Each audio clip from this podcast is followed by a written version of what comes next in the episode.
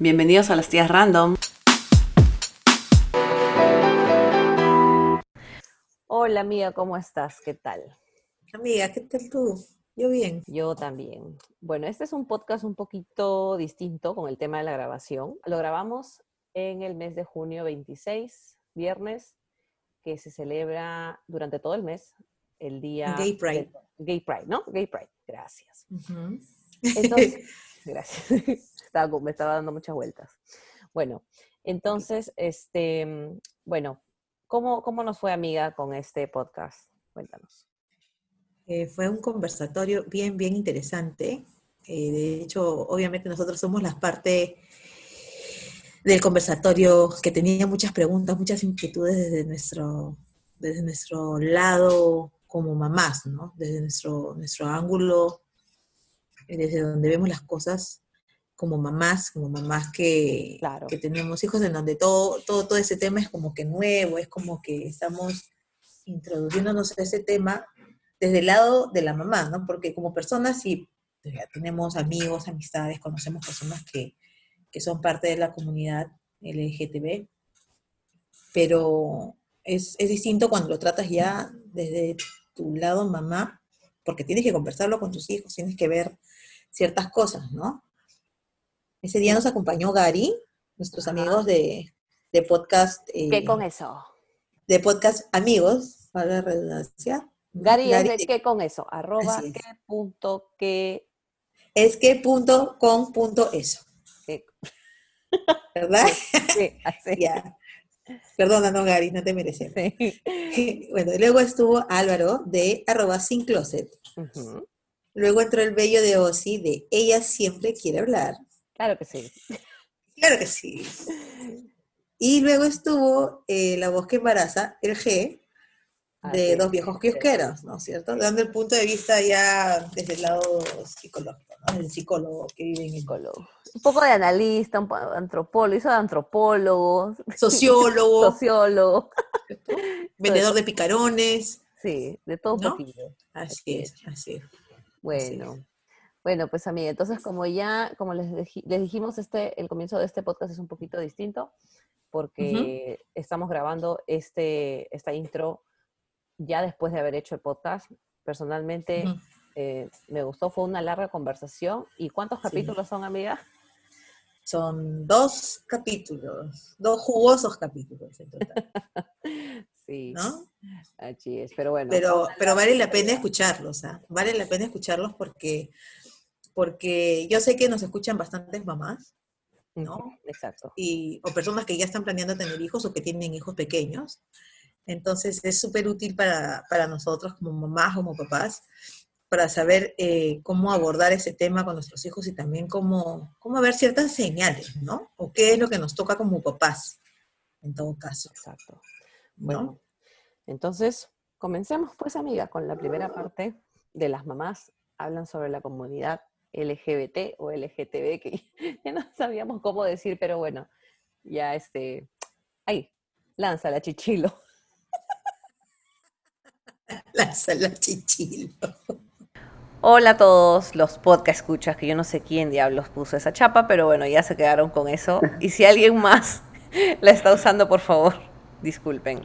El día de hoy estamos aquí con o en Zoom, ustedes no lo pueden ver porque estamos grabándolo para el podcast, celebrando el mes del orgullo. Si lo estoy diciendo mal, ya me van a corregir. Ahorita yo estamos haciendo de las mamás ignorantes pero contentas y felices de aprender y este, y bueno, vamos a comenzar, vamos a hablar un poco, vamos a hacer un poco de preguntas porque somos mamás y queremos entender cómo es el mundo para ellos, cómo ellos lo perciben y qué es lo que esperan o lo que esperaban o lo que nosotros o nos pueden aconsejar de qué es lo que nuestros hijos pueden esperar de nosotros si se diera el caso que fueran homosexuales o que tuvieran otra orientación sexual. Como yo he sido la que ha hecho la introducción, si me van a putear, me putean a mí. Eh, miembros de la comunidad LGBT. Miembros de la comunidad LGTB. Bueno, amiga, ¿cómo estás? con la tía Katy, que está aquí en el Zoom como chica, así los de no la ven. Chicos, ¿cómo están? ¿Qué tal? ¿Qué tal? Es que como tú eres Isaura y yo soy chica, ya pues me puse el nombre de chica en, en el Zoom. ¿Por qué no? ¿Por qué no? ¿Qué tal, chicos? Este va a ser un, un podcast in- interesante, pero siempre aclarando que todas las preguntas que estamos haciendo son no solo para aclarar nuestras dudas, sino que de repente hay muchas personas que nos escuchan. Yo sé que hay mamás que nos escuchan, que de repente pueden tener las mismas preguntas, pero no tienen a quién hacerlas o la confianza de que la gente a la que le puedan preguntar eh, lo pueda percibir eh, con la mejor onda del mundo, ¿no? Nosotros queremos hacer preguntas de repente, eh, de repente van a ser incómodas, pero es porque queremos entender y saber, ¿no? Y porque queremos que otras personas que escuchen el podcast también puedan entender que este podcast es para ayudarnos a todos, ¿no? Y todos lo- lo- los comentarios o las preguntas que podamos hacer eh, van a ser con mucho cariño y también lo que ustedes nos cuenten los vamos a recibir con el mayor cariño, ¿no? Y la empatía. Entonces, ¿qué tal? ¿Cómo están? Bien. Vamos al hielo. Saludos. A ver, preséntese, ya se la rigieron ya. ¿Quién va a ser el primero? Ya hicieron un Fumanchu ya Kempo. Ah, ahora yo soy Hola. Gary, eh, que con eso, del podcast que con eso, estoy solito hoy día, no vino Sergio conmigo, pero estoy muy agradecido por la invitación y, y me parece genial la iniciativa de querer educarse. Todas las preguntas son recibidas igual con mucho cariño, como dice Katy, y nada, estoy con muchas ganas de saber qué quieren preguntar para saber qué voy a responder. Hola, ¿qué tal chicas? Yo soy Álvaro, vengo en representación de Sin Closet Podcast y también muy agradecidos por parte del espacio comunicativo que tenemos para poder ayudar y absolver todas las dudas en este mes tan colorido y bonito que es junio. Este, bueno, vamos a, tenemos una lista de preguntas que hemos hecho, son bien random, pero son este, son las preguntas que, mm, que digamos más han sido para, para las mamás, eh, como dice Katy, que no ten- a veces hay mamás que no tienen a quién preguntar. No hay una respuesta sincera o hay una respuesta que está muy basada o en lo políticamente correcto o en lo religioso. Entonces, esas no son las clases de respuestas que queremos que están influenciadas como para decir, uy, no, eso, mm, mm, eso no es de Dios. O eso no se puede preguntar. Claro, eso, no- eso es privado. Yo, Claro. yo entiendo, y Katy también, cuando hemos estado conversando, entendemos que es, eh, el salir del closet, entre comillas, es algo privado. Eh, depende de cada uno. Y, pero, pero nosotros como mamás, si fuera el caso que tuviéramos hijos, ¿cómo, lo, primero, cómo los identificamos, cómo les ayudamos? Entonces, más o menos por ahí va el, el flujo de la, no, el flow de la, de la, del, de la conversación. de la de hoy. conversación, ¿ya? Entonces. Bueno, la verdad es que todo el tema de salir del closet es un proceso, como tú dices, muy personal, pero yo lo interpretaría más personal por el lado de que es único, o sea, es de cada persona, es propio. No, no hay forma de hacerlo de- correctamente o incorrectamente. Es- Tienes que hacerlo como tú lo sientas, cuando tú lo sientas y con quien tú sientas que debes hacerlo. En mi caso no, no hubo este momento de salir del closet porque siento que eh, ser homosexual era parte de mí. Entonces, una mamá, como dicen las mamás siempre, una mamá siempre sabe. Entonces, yo siento que en mi casa mi mamá siempre supo y ella siempre se encargó de, de, de- de hacerme saber que yo era su hijo a pesar de todas las cosas siempre y que siempre estar orgullosa de lo que yo haga, independiente de cualquier cosa. Entonces, eso me dio la confianza a mí para en algún momento poder decir sí, sabes que esto pasaba en mi vida, esto en mi vida personal, soy un hombre homosexual, porque lo que pasaba en mi vida no era como que negarlo, no era como que me dijeran, tú eres gay y yo decir no. O sea, a mí me lo decían en el colegio mucho y yo era de responder, era de decir, si fuera así, eso es tu rollo, ¿Me, ¿te quieres besar conmigo? ¿Me quieres abrazar? ¿Te quieres a ¿Te gustó? claro. esa era mi respuesta. Claro. Entonces, el momento para mí de salir del closet fue cuando me senté con mi amiga y le dije a ella, oye, ¿sabes qué? Este, creo que, porque me estaba gustando un chico y le dije, creo que me gusta este chico, creo que soy gay. Y, Y fue, fue el único momento en el que salí de mi boca y a partir de ese momento en adelante tuve la confianza para decirle a la gente cuando me decían, ¿eres gay? Sí soy, ¿algún problema? ¿Me entiendes? Entonces, el salir de closet para mí fue una cuestión más de construir mi identidad y tener la confianza de decir sí, sí soy, sí soy gay y no me avergüenza decirlo. Entonces, por eso es que el orgullo cobra mucho sentido para mí, es, esa palabra en particular, ¿no? Claro.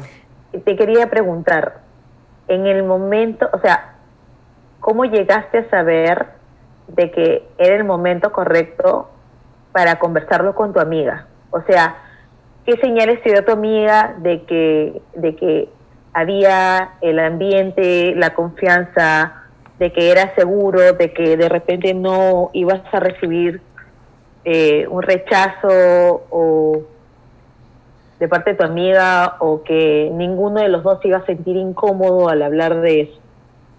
O sea, ¿cómo supiste? Yo creo que, bueno, en mi caso con esta amistad en particular fue porque, a pesar de que nunca decía que sí, nunca tampoco decía que no. Y esta amiga se había dado cuenta de eso y obviamente me persistía con la pregunta y yo le decía, ¿eso va a cambiar acaso como me quieras o algo? Y me decía, no. Entonces era más adolescente y me empezó a interesar un chico. Entonces ahí fue donde yo dije, no, es que esto no es normal, porque yo sentí en mi cabeza que no era normal, ¿no? Eh, y fue donde dije, tengo que hablarlo con alguien. Y no iba a hablarlo con mi mamá, no iba a hablarlo con mi papá, por más que eran de confianza y todo. Eh, uno busca siempre los pares, entonces en ese momento quien paraba conmigo era ella y fue como que, fue orgánico, fue como que un día conversando me dijo, ¿y tú cómo estás? Oye, ¿sabes qué? Estoy bien, pero tengo esto en la cabeza y no estoy como que del todo seguro. Ya, quiero llegar a, a ese punto que tú dijiste, o sea, tú dices, en ese momento tú dijiste, no se lo voy a contar a mi mamá o no se lo voy a contar a mi papá por más confianza que haya. ¿Por qué? ¿Por qué no? En el caso mío es algo muy, muy particular y seguramente si es que mi mamá iba a escuchar este podcast va, va a venir a tirarme un chancletazo porque ella siempre... y la vieja confiable, la chancleta voladora. Pero ella es como... Este, es como difícil porque yo siempre, yo siendo el hijo mayor y siendo el único hombre de mi casa, era mm. como, trataba de siempre mantener a mis padres orgullosos y que yo siempre era el, hijo modelo. Entonces, cuando tuve todas estas... Claro, Tendrías que de alguna manera los ibas a desilusionar, bajonear, decepcionar.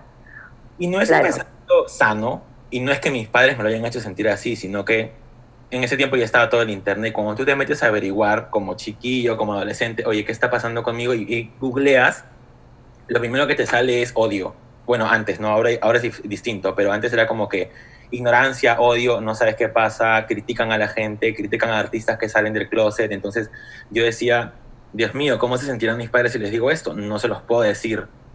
Claro, hace años atrás esto era como demonizado, ¿no? Claro, y bueno, con el tiempo simplemente, eh, después de haberse lo dicho a mi amiga, después de salir de mi boca ya era como que, ya yo mismo lo internalicé, yo sí soy, ¿sabes qué? Sí soy, sí soy, sí soy gay, no pasa nada y ya después le hablé con mi mamá un día y después le hablé con mi papá y todo resultó bien. O sea, eso es lo importante que siempre, lo que todos necesitamos escuchar es, todo está bien. Y algo que sí me gustaría que, si alguna madre escucha, bueno, me imagino que muchas madres las escuchan porque es. Sí, te cuento que sí. Sí nos escuchan mamás. Eh, escuchan hijos también sobre todo, que sepan que la familia es familia sobre cualquier cosa. Entonces, ante los ojos de una madre, un hijo, no importa lo que sea, jamás va a dejar de ser su hijo. Entonces, eso es lo primero. Antes de ser gay, antes de ser hombre, antes de ser cualquier cosa, eres su hijo. Por supuesto. Álvaro, cuéntanos un poco de ti, porfas. Bueno, en mi caso, creo que al tener un podcast que se llama Sin Closet, en realidad no tengo ningún closet al cual salir, pero sí es importante y es algo que eh, se ha aprendido, hemos aprendido en el proceso a diferenciarlo, es que hay dos tipos de salida. La salida primordial o la salida más importante para nosotros, que es la salida con las personas que más amamos, ¿no? En mi caso fue con mi madre y mi padre. Y la salida de, todas de todas las veces que llegas a un nuevo grupo. Siempre que llegas a un nuevo trabajo, eh, a una universidad, a un instituto, a un nuevo curso, alguien por ahí te puede echar el ojo porque le pareces atractivo o atractiva y de alguna u otra manera hay atracción, puede haber atracción sexual entre algo, simplemente son amigos y te quieren preguntar, oye, ¿tienes novia? Entonces es otra vez volver a salir.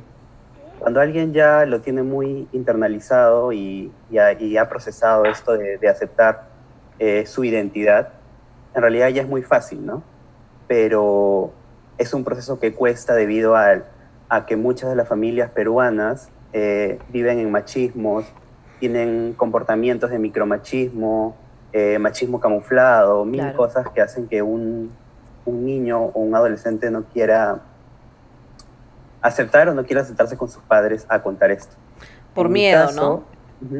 En mi caso, mi salida fue a los 15 años, en tercero secundaria, cuando me gustaba mi mejor amigo del colegio, porque en realidad uno siempre comienza con estas atracciones de adolescente por los cambios hormonales y ya uno se va dando cuenta. Si bien es cierto, cuando hago retrospectiva sí me doy cuenta que de niño probablemente he tenido algunos intereses totalmente diferentes, pero muy reprimidos por la heteronormatividad de la sociedad. Entonces, eh, ya ahorita ya no, o sea, ya es como que si volviera al pasado le diría al Álvaro, oye, ¿te gusta esto? Hazlo, ¿no? Y salí con mi mamá y, eh, y en realidad fue bastante, me gustó la palabra de Gary, fue bastante orgánico este hecho de poder salir con mi madre, porque mi relación con mi madre siempre ha sido súper amical. Entonces, ella es de las personas, por ejemplo, que desde los 12 años a los tres hermanos varones nos empezaba a hablar de sexo, de protección. Entonces, ella creaba ese vínculo de confianza con sus hijos para que lleven a las enamoradas a la casa, para que le cuente si le gusta una chica, etc. Entonces, yo a mis 15 años, si quería llevar a un chico, no podía porque le tenía que mentir Mm, Entonces, como ya había creado ese vínculo tan fuerte de confianza, yo decidí decirle para poder llevar a mi primer enamorado a la casa y que lo conozca y que se integre a la familia y todo. Entonces, de allí ya creo que para un chico gay que tu familia te acepte, o una chica lesbiana o, de, cualquier eh, orientación, que tu familia te acepte, tu familia nuclear, las personas que amas, es suficiente. Creo que de ahí parte ya el volver a salir del closet ya se hace mucho más fácil en diferentes lugares. Claro, porque al final si tu familia te acepta, ¿qué importa, no? O sea, lo, importante es que te acepte tu familia, sobre todo los papás, ¿no? Siempre es los papás o esa imagen, la imagen más importante que tú tienes, ¿no? Si te acepta, si te quiere, y eh, yo creo que realmente ya el resto da igual, ¿no? O sea, Exacto. Ok, amiga, tienes, tenías una pregunta, disculpa.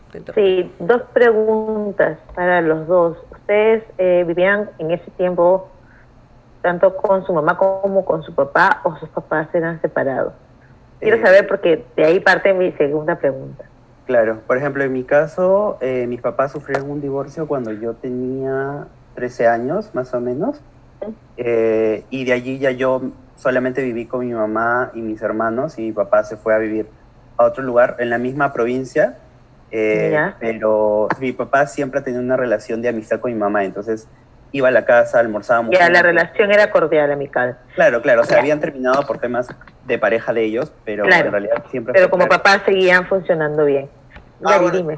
Eh, vivía con mis dos padres en ese entonces, los dos, todos vivíamos juntos, pero estaban separados ya. Mm, ya. ¿Y por qué primero la mamá? Eh, en mi caso fue porque, como les dije, mi mamá desde los 12 o 13 me empezó a hablar en un tema... Pero ella creó el ambiente de comodidad. Claro. En cambio, mi papá era una persona que cuando estaba borracho hacía comentarios homofóbicos eh, o a mm. veces, no sé, o sea, esas cositas que uno suele decir cuando, ay, mira, este, este maricón me habló o algo así. Entonces, obviamente salir con él a los 15 era totalmente terrible porque estaba a puertas de entrada de la universidad y yo pensaba por mi mente, si papá se entera, no me va a apoyar, entonces prefiero ocultárselo a él hasta que yo haya terminado mis estudios. Bueno, en mi caso, es, es, soy, normalmente los hombres, eh, bueno, en general, la gente, la comunidad LGBT es más, es más como con la madre, ¿no? En mi caso fue algo súper raro, porque yo primero se lo dije a papá. Oh, eso te iba a O sea, claro. ¿Cómo fue eso? ¿Por qué? O sea, se lo dije, pero mi papá fue como diferente la reacción a la de mi madre. Con mi madre tuvo una conexión mucho más cercana y es por cómo es ella, pues, ¿no? Pero con mi papá como que simplemente un día él, eh, me nació decirle y le dije que me sentía diferente a otros, a otros chicos, ¿no? ¿Qué, qué te dijo? Me dijo como que, bueno, hijo, mientras no le hagas daño a nadie, y luego automáticamente fue como que cambió el tema. Cambi- hablemos otra cosa. Y punto. Y, ahí, y nunca más hablé con mi papá del tema. O sea, no me quiero enterar. Claro, hasta que tuve mi primera pareja cuando ya tenía 20 años, pero mi papá fue súper, o sea, su comentario tampoco fue malo, fue como que, mientras no le hagas daño a nadie, bueno, y luego fue como que, oye, me habló otra cosa y me cambió el tema, y yo quería hablar con él porque en mi casa se había hecho mucho lo de, eh, tienes que, cosas de hombres, habla con tu papá. Mi papá me, me- me tenía que enseñar a afeitarme, me tenía que enseñar a, tú sabes, cosas de hombres, ¿no? Claro, cosas de hombres. De hombre. De hombres, supuestamente, pues, ¿no? Claro. Creo que hablar de, de, de, de esos temas es que es muy delicado. hablarlo con Porque él estás hablando, prácticamente estás hablando de lo que te gusta en intimidad. Claro, esa- yo quería hablar- Hablarlo con tu papá. Pues él era el hombre y ¿Cómo yo que? era el hombre, era como que tengo que hablarlo con él, sino con quién. Y esa fue la respuesta que obtuve y no fue satisfactorio, tampoco fue como que un evento trágico en mi vida. Y con mi mamá fue más como, ella sí me dijo, oye, ¿sabes qué? Lo que a ti te haga feliz a mí me hace feliz porque tú eres mi hijo y yo lo que quiero es verte feliz. Y yo le dije a mi mamá, está bien. Y de ahí fue como que ella se fue a su cuarto. Asumo Ujú. que qué lo estaba haciendo, mi mamá es muy como yo. O sea, mi mamá si se pone muy emocional, llora, pero no le gusta que la vean. Entonces se abrió a su cuarto a llorar, ¿no? a, a- a pensarlo, a hablar con mi abuela. No que habrá sido. Pero ya después como que salí y mi mamá me habló normal, estuvimos en la cocina hablando y ya. Y desde ahí fue como que todo fue como que hablar de a puchitos las cosas con mi mamá, pero cada vez que a mí me saltaban las dudas. Entonces soy un caso raro de que le dije primero a mi papá, pero sí la confianza que tuve con mi mamá fue lo que fue la- mi mamá fue la primera persona con la que me abrí tanto, tanto, tanto, tanto. Ya. Ya, y, o sea, tú dices que es en, en escucha, que está pasando un patrullero, perdón. O sea, y en tu caso es porque tu mamá ya había antes, este, con antelación, ya había, ya había hecho, cre- creado ese ambiente de confianza en donde ustedes puedan hablar, no solamente de eso, sino de cualquier cosa. Claro, es que lo que dijo Álvaro también es muy cierto, ¿no? O sea, eh, importa mucho en el caso de cualquier padre, sea padre o madre, porque también pueden haber padres que estén en esa situación, que creen esa, ese ambiente de confianza, que hablen de estos temas que son de adultos, entre comillas, porque igual son de adolescentes a la larga, eh, desde un inicio, para que la- el hijo sepa, aunque al principio te va a decir seguramente como que, ay mamá, ay papá, no me hables de estas cosas, qué asco.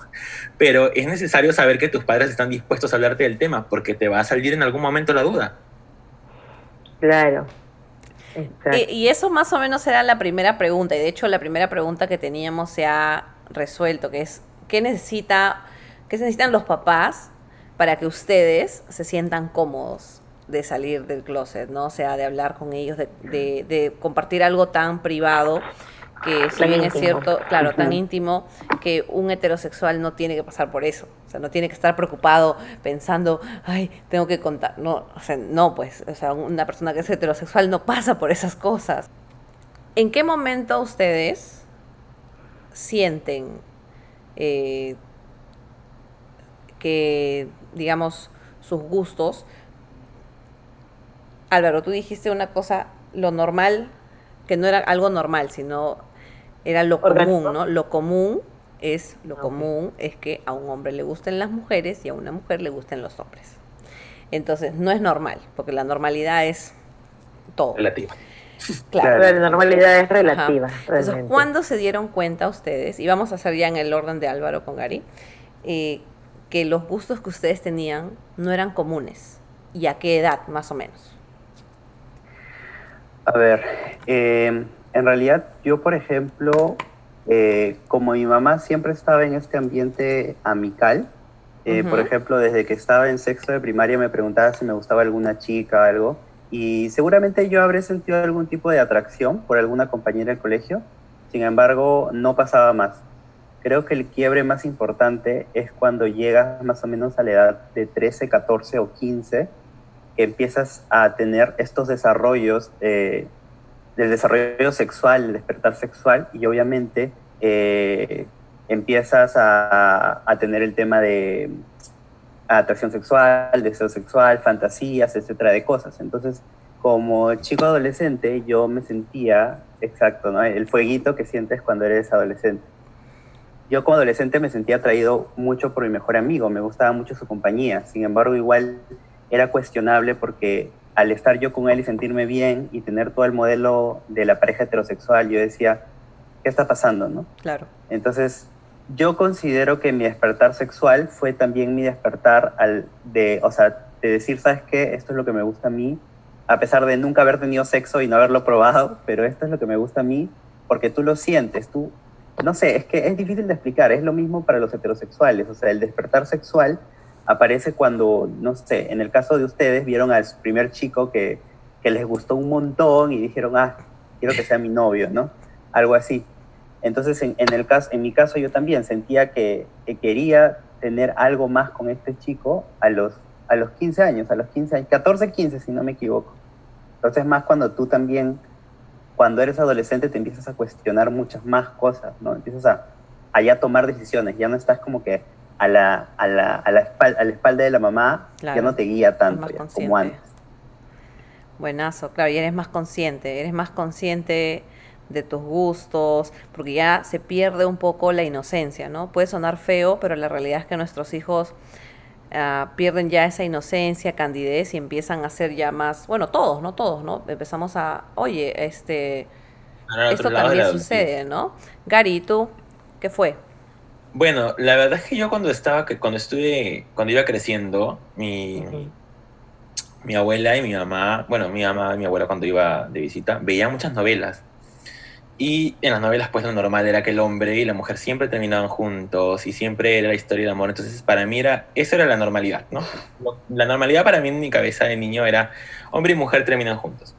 Entonces, yo siempre eh, crecí apreciando la belleza femenina. De hecho, una mujer que siempre me pareció guapísima y siempre me seguirá pareciendo hermosa es Bárbara Mori cuando la vi en Ruby. Qué mujer tan guapa ella. Y claro. sus ojos y su figura y su cabello. Me parecía súper linda. Después también Talía en sus épocas de Marimar y todas esas cosas. Era como que yo apreciaba la belleza femenina y eso no cambió.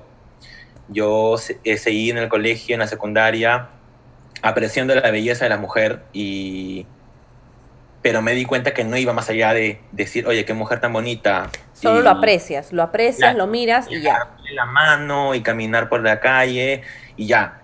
Pero cuando igual, igual que, que Álvaro, igual una muy cercana, yo creo que eso pasa porque ya la conexión es otra, ya no es solamente lo visual, y no solamente el respeto y, la, y el apreciar que una persona es hermosa por fuera, y puede ser que por dentro también, ¿no? Pero ya es como que querer involucrarte con ella o con, bueno, o con él en otros niveles, en otros planos.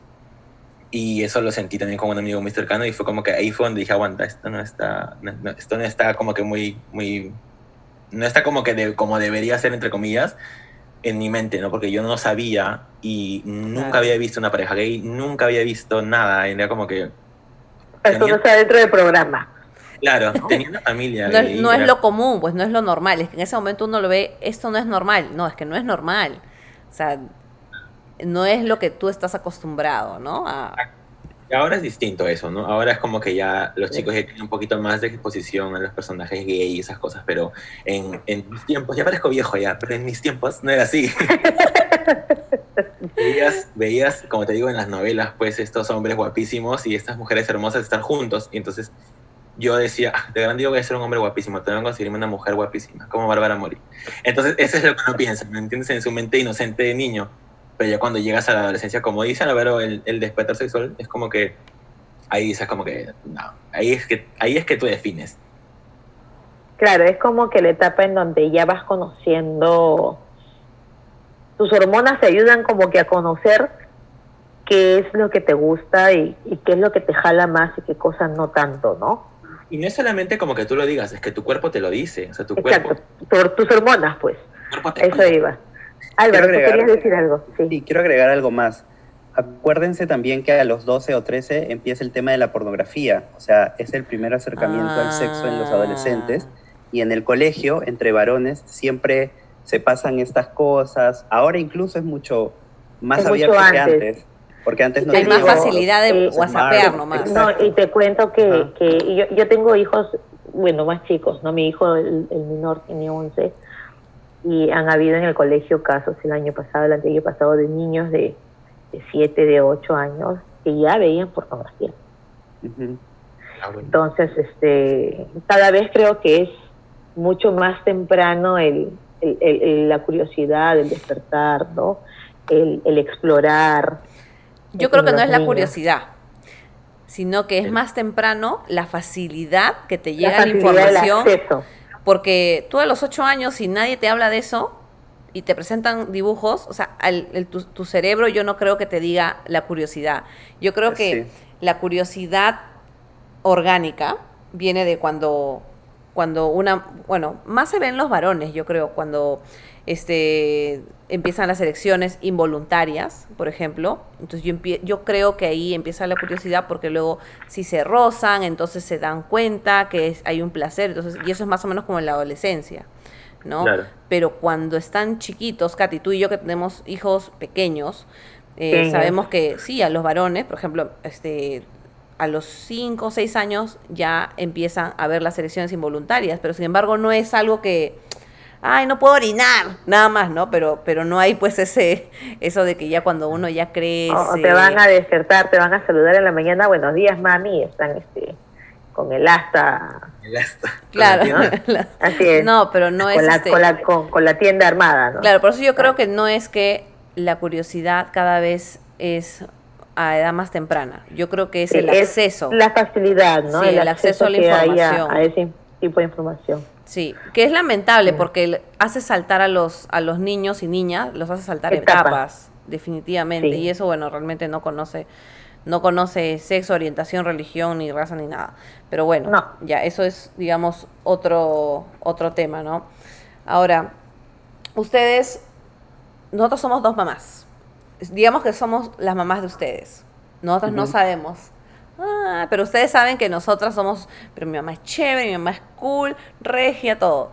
Pero El ¿qué, regias, qué señales ustedes creen que nosotras deberíamos identificar y no pasarnos de sonzas, de que, mamá, ya pues, por favor, o sea, por ejemplo, yo tengo un amigo que en el colegio yo jamás pensé que era gay. Uno- mi amigo ya falleció, pero yo nunca pensé que era gay. O sea, no, no, no lo estoy diciendo de mala manera. No, ¿no? no lo Sino viste, no, no te no, diste no lo vi, porque incluso, o sea, en el colegio a veces, bueno, en mi época, los hombres molestaban a las mujeres y, o sea, como era el tema de las hormonas, nadie lo veía como acoso ni nada, le soy bien honesta, ¿ya? Y, este, y él incluso a veces se abrazaba con chicas y medio que las punteaba. Y luego resulta, salimos del colegio y era gay. Y él me dijo, Diana, ¿cómo no te vas a dar cuenta que era gay? Si yo cantaba guitarrero, me sabía la letra de guitarrero y yo me quedé era una canción pues este como de ambiente en mi época, en el año 2002, 2003. Ya se conocía como una canción del del del vale todo. Como extraño el vale todo. Bueno, Oye, sí. entonces eso de las señales, o sea, ¿qué señales son obvias eh, para una mamá que conoce a sus hijos, que ustedes creen que deberíamos tomar en cuenta? Yo creo que no podríamos hablar de señales porque sería eh, medio perpetuar estereotipos. Porque, por ejemplo, en mi caso yo soy un, un chico que disfruta de su feminidad. O sea, yo no tengo miedo de gesticular mucho con las manos o ser un poco femenino en algunos aspectos. Y quizá en mi caso particular, mi mamá puede haber visto esas cosas y haber dicho como, mi hijo tiene esta orientación sexual, ¿no? Debe ser porque es muy femenino. Pero hay hombres que son femeninos y no necesariamente son homosexuales. Exacto. La mayor señal es la, o la falta de comunicación, porque cuando tú sientes que algo está raro, y eso lo digo como una experiencia mm, este, propia, no hablas, porque no quieres evidenciar que algo está diferente. Entonces es como que no dices nada, porque no quieres decir algo que te evidencie, ¿me entiendes? Entonces es como que te callas y no dices, no hablas, no cuentas, no- nada. Evitas, Porque- cuidas lo Porque que sientes que si hablas, la gente lo va a notar. cuidas mucho lo que Tú- dices, las palabras Ajá. que usas, y yo creo que eso es lo, lo más notorio en mi caso, que yo creo que mis padres pueden haberse dado cuenta que yo cuidaba mucho la forma en la que hablaba o qué es lo que decía, y eso es lo que más podría delatar, me parece, porque cuando uno guarda un secreto, sea el que fuera, se nota. Entonces yo creo que eso es lo, lo, más, lo más claro que puedo decir sin entrar en estereotipos, ¿no? Porque también podríamos hablar de yo a los seis años eh, pidiendo un CD de Britney Spears, aprendiéndome sus coreografías y la gente podrá decir, ah, es de ahí tu mamá lo supo. Pero hay hombres a los que les gusta Britney Spears, o sea, y son heterosexuales. Claro. Claro, claro. Eso, esa es, la, es. esa es la, la gran diferencia, ¿no? Y Álvaro, en tu caso, Ahí, espera, entró Osi. Eh, ¿Sigo? Y de ahí. Sí, sigue y luego lo presentamos a Los y Cocina. Ya, está bien. En realidad creo que es una pregunta válida para un padre realmente que eh, no tiene tanta información porque lo que tú esperas en realidad es que tu hijo sea heterosexual, o sea, lo que cualquier madre o padre espera.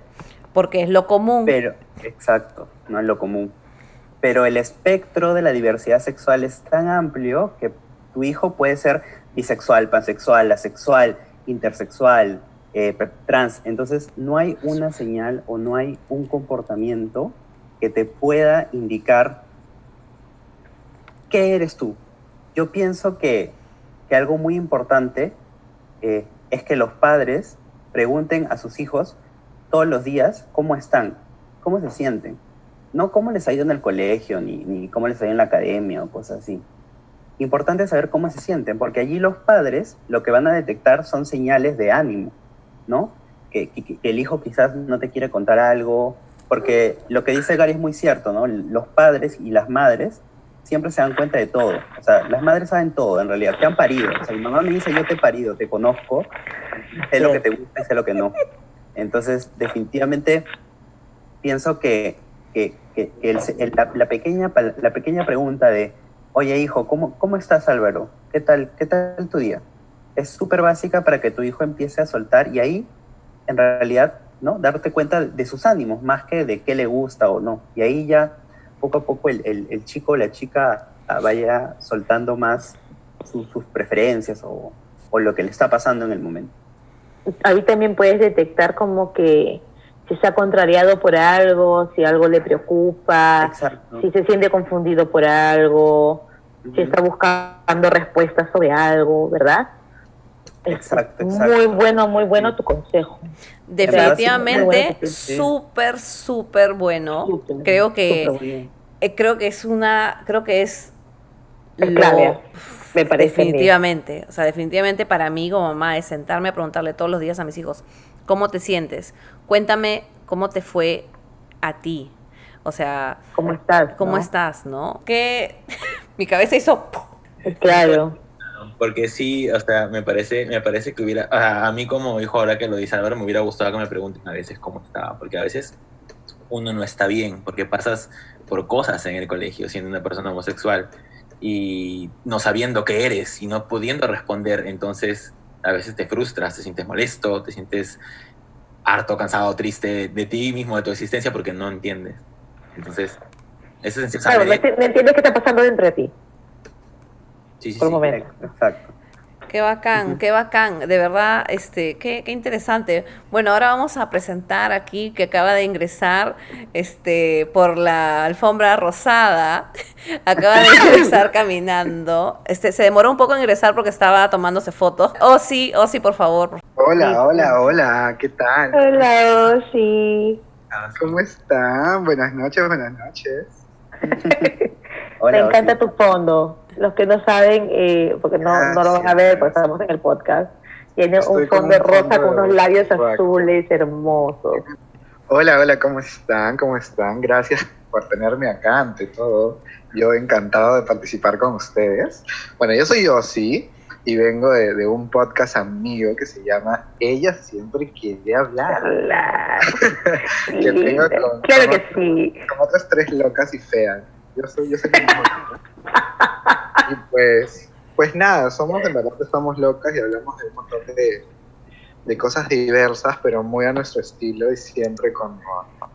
Porque sí, porque se puede y se, y se necesita. A ver, les cuento un poquito de mi experiencia. Ah, en mi caso, mi proceso sí fue muy eh, extenso, fue de muchos años. Eh, yo tuve experiencias eh, homosexuales desde muy chico, estudiaba en un colegio de hombres y desde muy chico, pero yo vengo de una familia evangélica. Entonces, eh, mis papás no, obviamente, eh, iba al culto, asistía al, al, templo, todo, y obviamente escuchas toda esta opinión, ese tipo de pensamiento que va en contra o no aceptan el estilo de vida y, y, y quiénes somos las personas pertenecientes a la comunidad LGBT, ¿no? Entonces, de hecho, yo lo reprimí mucho. Eh, me cambié de colegio por algunos problemas que tuve bastante, sufría de bullying, ese tipo de cosas. Me cambié a uno mixto y ahí como que comencé a jugar más con el, con el espectro o a experimentar bastante con mi sexualidad, ¿no? o saber qué cosa era lo que me gustaba no. Y recién cuando entré a la universidad fue que me pude aceptar, a los 18 años fue que yo pude como que aceptarme. Eh, igual siempre sabía que tenía atracción hacia otros chicos y todo, pero no lo quería aceptar. O sea, yo me negaba y lo reprimía un montón. A pesar de que a veces podían pasar cosas con chicos, pero igual después me sentía mal, me sentía culpable, cosas así. Eh, me acepté a los 18 cuando estaba en la universidad, gracias a mi mejor amiga, que me dijo una frase que siempre se me va a quedar, que me dijo, este, oh sí, tú y yo somos mejores amigos, pero yo no te conozco mucho porque no te dejas mucho conocer, tienes como que una barrera que has puesto. Y, y, era en parte eso muy cierto porque al momento de cuidar eh, mi imagen, mi persona y todo eso, no quería que, que, me terminen de conocer, ¿no? Porque sabía que podían de repente ganarse con otras cosas. Y en ese momento tú es, como, es como si estuvieras interpretando un personaje porque das una imagen una careta a la sociedad. Yo soy esta persona heterosexual que encaja en lo que la sociedad quiere de mí, etcétera, etcétera. Entonces como que no, no, es, no era mi verdadero yo entonces esa, esa, frase se me quedó muy en la cabeza y a partir de eso comencé a reflexionar y dije como que, pucha, sí, es verdad, no, no estoy siendo yo, no dejo que la gente se acerque mucho en nada. Y mi salida del closet fue por primera vez, fue muy curiosa porque fue con un, un, un amigo del colegio, del primer colegio en el que estuve. Eh, no era tan amigo mío, era como que hablábamos eventualmente, pero un día me escribió por Facebook y me dijo, oye, vos, este, él me decía, vos, eh, o si, no sé si crees que nos podamos reunir como que un día, salir a como que al Parque Kenia, conversar, cosas así. Yo le dije, ya, pero igual me pareció un poco extraño porque no lo veía hace mucho tiempo. Y fui, y no sé, porque yo estaba en el micro camino al Parque Kenia y decía, este me va a decir que Fijo, fijo me va a decir que y, y estaba así segurísimo. Y bueno, nos vimos, conversamos un montón, o sea, como que hace tiempo y no quiere llegar a la cosa hasta que ya al final como conversamos y me confesó que era bisexual. Y, y bueno, me dio su, su proceso, me contó un poquito de cómo se sentía y que se había comunicado conmigo, porque, bueno, sabía sobre mi experiencia en el colegio y que se sentía como que una especie de apego que me lo iba a poder decir a mí. Y en ese momento fue la primera vez que yo también eh, salí del club y dije, oye, yo también lo soy. Oh. Yo salí como bisexual porque en ese momento también la típica de caí en, en, la típica de sale como bisexual para que todavía no me juzguen. Eh, pero sí, todavía igual me estaba, me faltaba descubrir muchísimas cosas de mí, pero ese fue el primer momento que creo que di el primer paso de decir como que, ¿sabes qué? Voy a aceptar esta parte de mí y, y vamos, vamos con todo, ¿no? Vamos a empezar este camino. Y ese fue, esa fue mi, mi, salida de closet y un poco de mi experiencia. ¿Y, ¿Y, tu salida de closet, esto fue con un amigo? ¿Y con tu familia, en qué momento fue tu salida? Ay, Dios. Eh, si quieres contarlo, eh, si no lo quieres contar, sí, no hay problema. Sí. Okay. No, normal, no hay problema. Eh, es bien como que complicado con mi mamá y con mis papás y mi hermana. Eh, ellos son muy practicantes, como les dije, muy religiosos. Ajá no es como que les cayó como un baldazo de agua fría, porque sí hubieron varios incidentes que tuvimos a lo largo, desde que era chico, desde que tenía los 13 años, estaba en el colegio. Muchos incidentes. Eh, recuerdo que mi mamá también encontrado DVDs que tenía escondidos en mi closet de estéreos, que, que compraba y los escondía para verlos en la madrugada, cosas así. Eh, pero fue un proceso de muchos años. Eh, incluso una vez ellos encontraron eh, en mi casa, fue para unos carnavales de Barranco que encontraron también, estaba acá el que en ese entonces era mi flaco, y lo, también lo encontraron y hubo todo un problema y ahí también me preguntaron, pero no tuve el valor para decirlo, no sentía que era un momento delicado, dije como que no, no, no soy. Eh, la primera persona con la que salí de mi familia fue mi hermana, fue una pelea muy fuerte que tuve con mis papás, muy, muy fuerte, y solamente se me dio por refugiarme con ella eh, me encerré en su cuarto con ella, me puse a llorar y simplemente como que le dije, ¿sabes qué? Eh, soy gay y tengo un novio. Y en verdad, no, con mi hermana me llevo siete años, entonces no es que seamos, en ese tiempo no éramos tan unidos, pero eh, era un peso que tenía que soltar sí o sí. Y su reacción fue muy diferente a la que yo pensé que iba a ser, porque pensé que me iba a rechazar o me iba a cuestionar. Pero de frente me dijo, este hermano, yo te amo y más te vale que sea churro. Y me pidió ver una foto de mi flaco de ese entonces. Y agarró y me dijo, escúchame, man, ah, dame tu celular. Y agarró mi celular y por WhatsApp le mandó un audio diciéndole, más te vale que cuides de mi hermano, porque si no te las vas a ver conmigo. Así, fue como que súper lindo, en verdad. A Claro, qué paja. y fue muy bonito. A partir de ahí nuestra, nuestra relación incluso mejoró un poco y ahora somos más cercanos. Y de hecho sí, a veces hasta hablamos de chicos y todo, todo muy chévere.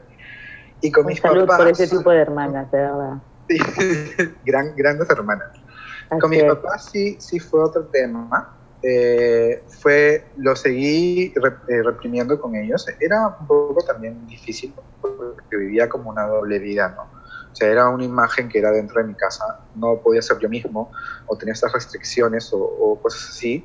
Y, y fuera ya era como que, oh ¿no? O sea, yo mismo. Y hasta que en verdad lo mío fue a partir de un, de un rompimiento, o sea, terminé con, con mi flaco, que ha sido mi relación más duradera, casi dos años, pero fue un tema bien fuerte porque hubo infidelidad de por medio y estaba involucrado mi mejor amigo y fue algo muy, muy fuerte. Entonces, este, eh, yo salí, estaba en el proceso este de, recuperarme y mis amigos decidieron sacarme a una discoteca. Salimos, pero ese día también fue mi ex con este amigo y los vi, fue la primera vez que lo vi desde que terminamos y fue muy intenso porque todo fue muy caótico, muy fuerte, muy intenso todo. Y yo me puse muy mal, terminé de confrontarlo y recuerdo que me fui hasta borracho de la discoteca, me fui caminando del Lince hasta Miraflores, pensando mil cosas y estaba súper, me sentía muy vacío y muy perdido por dentro. Entonces simplemente ya eran como las 6 de la mañana, mi mamá me llama y me pregunta dónde estaba, ya voy a la casa porque ya era de mañana y la verdad no quería hablar con nadie, así que de frente me encerré en mi cuarto. Pero la intuición de una madre nunca falla. Entonces mi mamá eh, se dio cuenta que me pasaba algo. Y bueno, eh, ese es un tema delicado porque yo eh, en ese tiempo, para mí es la vez que he tocado como que fondo en mi vida, porque estaba tan pero tan mal que comencé a considerar el suicidio. Literal me senté en el borde de mi ventana y estaba ahí mirando abajo. Y ahí fue donde mi mamá abrió la puerta y entró. Y me vio ahí y me dijo, ¿qué haces? Bájate de ahí, no sé de cosa. Y ahí simplemente fue el momento en que ¿verdad? no podía más y tenía que soltarlo. Y nada, rompí en lágrimas y comencé a contarle y ya en un momento eh, fui de corto con mis papás y ya les dije, o sea, les, les dije que, que era gay y que estaba pasando por este tema, que era bien fuerte, tan importante. Y la verdad, mis papás, o sea, de hecho, no, no desde un inicio no fue como que, wow, no me lo celebraron, por así decirlo, porque es un tema que tiene que ver, va en contra de sus creencias. Es que la religión, ¿no? La religión que ellos profesaban, ¿no? Fue un papel muy, muy, muy fuerte ahí, pero sí me aceptaron. Me aceptaron de frente y, y obviamente me dijeron que me amaban, o sea, que no importa lo que pasara, era, igual me iban a amar siempre. Me hicieron muchas preguntas, muchas preguntas. Eh, creo que para mí eso fue chévere porque creo que también de parte de los padres hay mucha ignorancia con respecto a- al tema. Y, y estas dudas creo que también hacen que generan preocupación. Pues a mí me hicieron muchas preguntas y yo las contesté lo más calmado que podía, lo más sensato, porque igual, como era la Igual en ese que momento me no estabas emocionalmente como que chévere como para contestar, Ah, ¿no? Estaba hecho un desastre, pero también este... eh, uy, se me fue lo que iba a decir. Disculpa, decías de que te hicieron preguntas, preguntas así como que, que tú tratabas de contestarles de la manera más Ah. calmada posible. Ah, que era difícil porque de hecho era la primera vez con la que estaba abriéndome por completo con mi familia. O sea, yo siempre había sido muy reservado, muy muy de mis cosas son mis cosas, no se las cuento a ellos para nada. Sea, mi manera de, de, de cuidar mi vida o mi estilo de vida, porque fueron muchos años, o sea, te estoy hablando conmigo, salí del closet a los, oh, a ver, era Ya prácticamente más de- a los 18, un poco más, con No, ellos, ¿no? Más de 18, fue casi Claro, con ellos, 22, a los 22. 23. Yo tenía varios años fuera del closet, pero vivía con otra vida, ¿no? Con mis amigos y todo eso. Y no hablaba de eso con ellos. Eh, y ya, o sea, como- ah, fue la primera vez que con- tuve que abrirme un poquito. Y de hecho ha sido todo un trabajo, ¿no? Porque obviamente habían cosas que, que ellos no les gustaban. Poquito a poquito se han ido abriendo, abriendo su mentalidad. Igual todavía tenemos diferencias, pero, por ejemplo, un acuerdo que hicimos en ese entonces fue, que fue mutuo, fue, yo no te quiero incomodar, así que no me preguntes nada de mi vida amorosa y yo tampoco te voy a incomodar con esas cosas, o por, porque sí, en ese momento todavía estaba muy, muy fresco y, y no se había procesado nada, pero a lo largo de los años hemos ido avanzando bastante y poco a poco vamos, o sea, todavía es, o sea, yo no he presentado nunca un novio, nada por el estilo, bueno, tampoco que los tenga, pero, eh, pero ahí vamos, o sea, a veces mi mamá se nota que ha abierto un poco más su mentalidad, o por lo menos está dispuesta a hablar de ciertos temas o ya conversarlo sin la necesidad de pelear o de, o de estar atacándonos, sino simplemente cada uno dar su punto de vista y hablar ci- civilizadamente y, y creo que esa es la manera también de educar a la gente. Buenazo.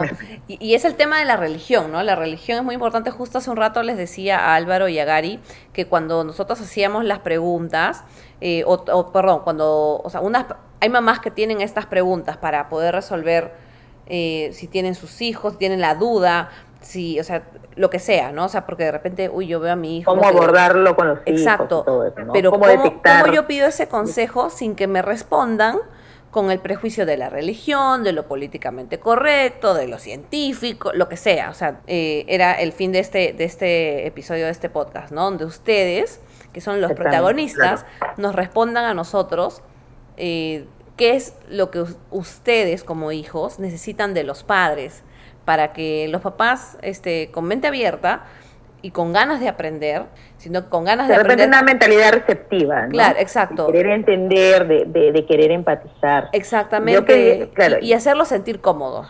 Y Yo, yo Y- quería de- decir algo, eh, Osi. Este, yo, yo te digo como porque ahora yo soy mamá, tengo tres hijos hombres, ¿no?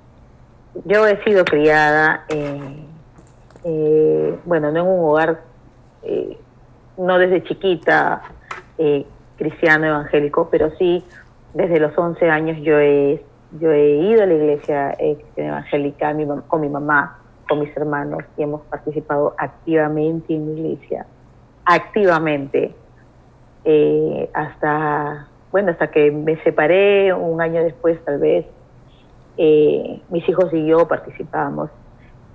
Y este, yo te lo digo como mamá, desde mi perspectiva, por haber sido formada con estas creencias y todo, eh, es muy difícil, ¿me entiendes? Es muy difícil de repente aceptar que lo que, que la vida que tú imaginabas para tus hijos, basado en tus, en tus conceptos, basado en lo que, en lo que te, te habían enseñado, que, que no es que sea malo, depende de cómo cada persona lo aplica, porque depende de cada persona ser cerrado y cuadriculado, eh, o depende de, de- si la persona es receptiva y abierta a entender de que la vida no es solamente blanco y negro, sino que tiene diferentes matices de grises en el camino, ¿no? Pero eso lo vas aprendiendo en el camino.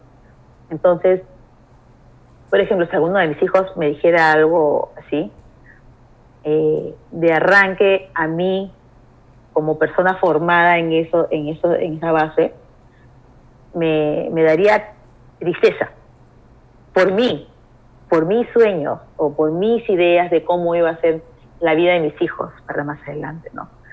Pero principalmente va a prevalecer el hecho de que son mis hijos y que los adoro y que los amo y con su vida pueden hacer lo que quieran, ¿me entiendes? Como como un amigo siempre decía, decía a mí, ¿no? Y es lo mismo que yo aplico en mis hijos. Tú puedes hacer de tu concha un carnaval y de tu un florero, ¿entiendes? Tú no vas a dejar de ser quien eres para mí. Entonces, bueno, yo lo había es escuchado un poquito como, de su- pueden hacer de su culo un rosario si quieren. ya estaba muy heavy. tranquila con los hilos. Este, pero, pero eh, es eso, ¿no? O sea, porque como yo les digo a mis hijos, una vez que yo tuve mis hijos, desde que han nacido, yo ya estoy soñando con mis nietos. Y, y poner a pensar que de repente eh, alguno de ellos me va a decir, mira, mamá, ¿sabes qué? No vas a tener nietos por este lado. Eh, por ese lado yo me sentiría un poco triste, ¿no? Pero no porque, pero al mismo tiempo me sentiría como que, no sé si orgullosa, pero como que satisfecha con mi crianza, porque mis hijos se han sentido lo suficientemente seguros como para identificar qué cosas, quiénes son y, Claro. y qué quieren ser. Y haber creado el ambiente, ¿no? Claro. Para que ellos se sientan cómodos en decírmelo, ¿no? Pero yo te digo a ti como mamá que, que, que has sido formada en esto de, de, de la cultura evangélica, por decirlo así, por decirlo cultura. No sé si estoy hablando bien, pero para tu mamá debe haber sido bien difícil, pero, pero es como que ella se ha sobrepuesto a, todo lo, lo que, los conceptos que ella tiene bien arraigados en ella y ha prevalecido su amor por ti. ¿Entiendes? Claro, claro. eh, sí, o sea, yo también he- he sido criado en, en el evangelismo desde muy chiquito. O sea, yo iba a la Ah. escuela dominical y todo. Exacto. De la Biblia, por sí, por De pe a pa, sí, claro. Eh, he participado, incluso ya eh, hubo un tiempo en que todavía no salía del closet con mis papás, pero se lo conté a una prima y, y estuve conversando incluso con un pastor eh, juvenil sobre el tema y él me contaba que, por ejemplo, había muchos miembros de la comunidad LGBT en la iglesia, pero que no salían del closet porque la comunidad no estaba preparada todavía para aceptarlos. Entonces yo no condeno la religión ni nada por el estilo, porque me parece que, que la religión ah, salva vidas a veces. Eh, pero creo que a veces pueden ser muy drásticas y, por ejemplo, mi manera... Quizá la gente, ¿no? La gente, es la gente, La no la gente, religión, claro. ¿no? Porque para mí, yo, yo siempre asocio la re- religión con amor. Para mí es amor y debería aceptar todo el mundo, ¿no? Entonces, hay casos y casos. Eh, mi manera de, de, de por qué me alejé de la religión fue porque estaba esta voz constante, a veces indirectamente, no necesariamente que te lo digan directamente, pero indirectamente se escucha a los homosexuales se van a ir al infierno, a, a haces esto, es pecado, bla, bla, Claro, tú esto, no esto. quieres estar escuchando esa huevada en tu oído todos los días. Caso. Es que son, son como... Es que no se puede vivir.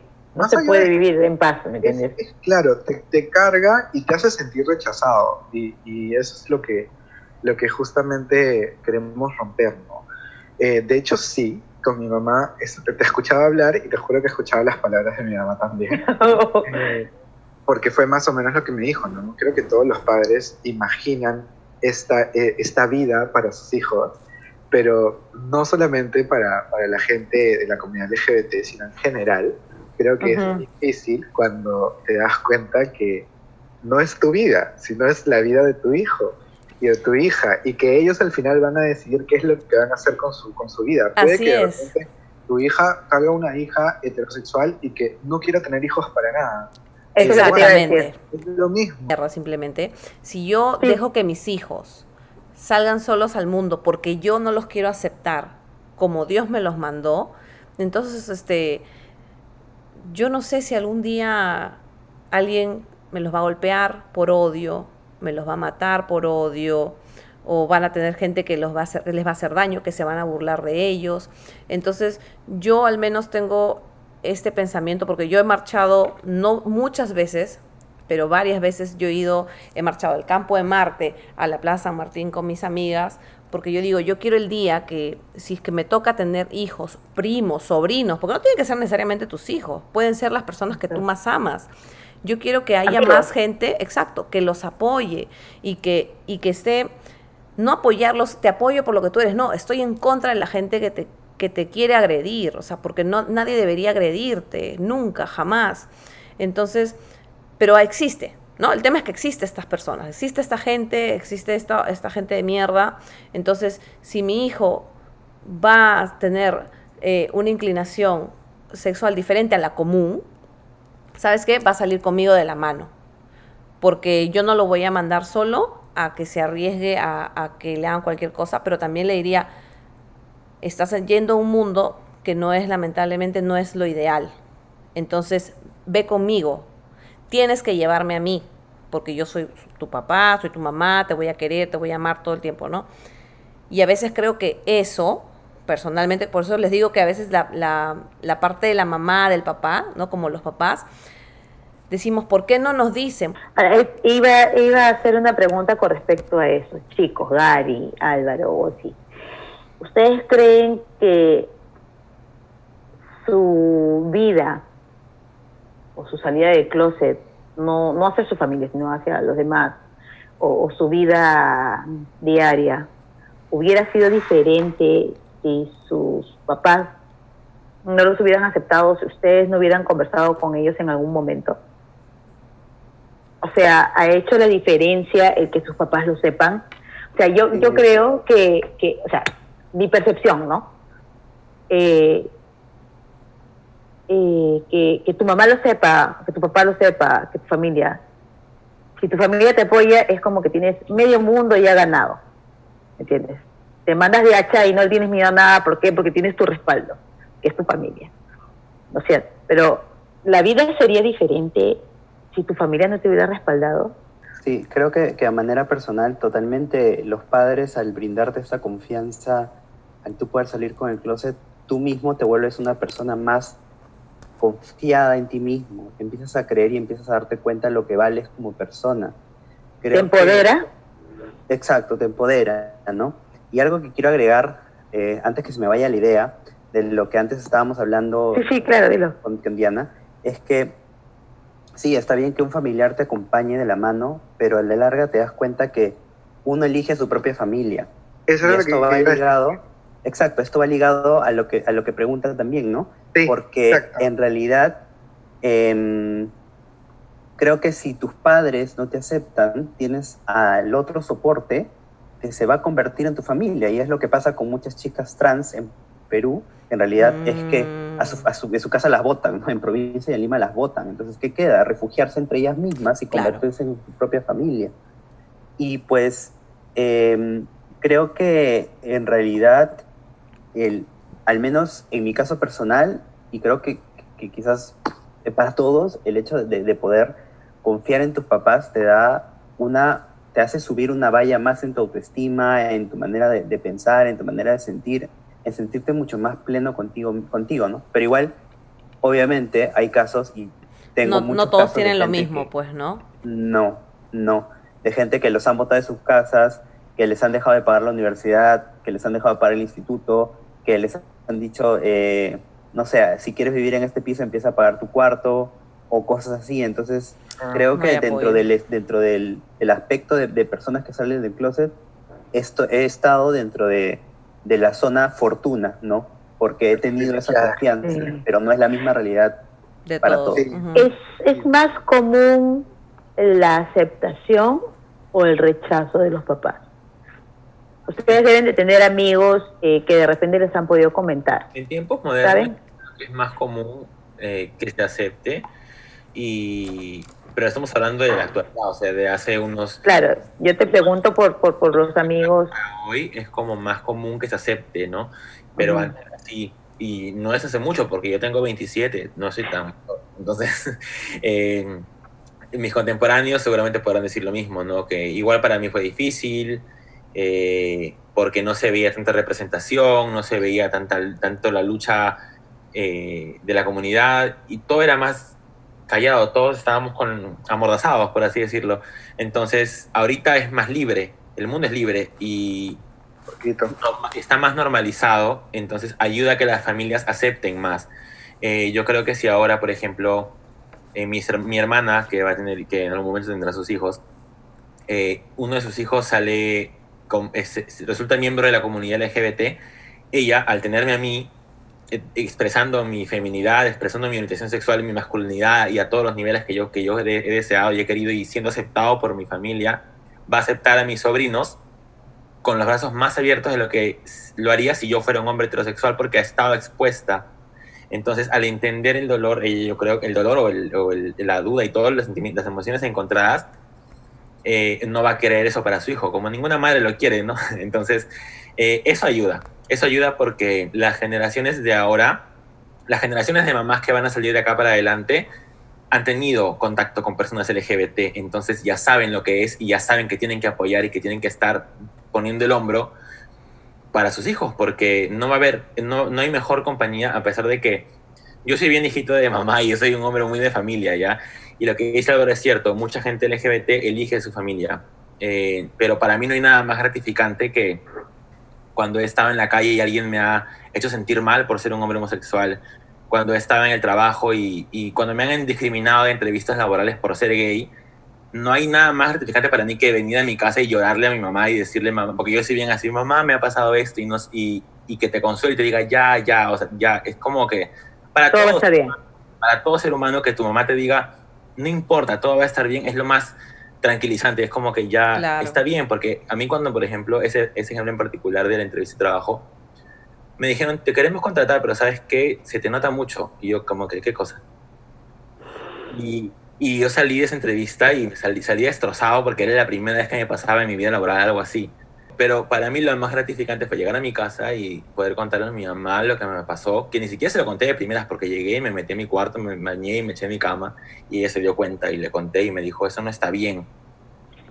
Y es El- como... o sea, yo no está bien legalmente, o sea, esa persona se tiene que ir presa, o sea, tiene que haberle un proceso. Claro, sí, No te pueden discriminar por lo que tú quieras hacer con tu, per- con tu intimidad. Yo creo que de aquí para adelante ya es, es otra la visión que tienen las mamás, porque son mamás, por ejemplo, mis amigas, si son mamás, obviamente teniendo un amigo gay, tengo amigas que tienen amigas trans, amigos trans, es, es más receptivo, es más como que lo entienden mejor.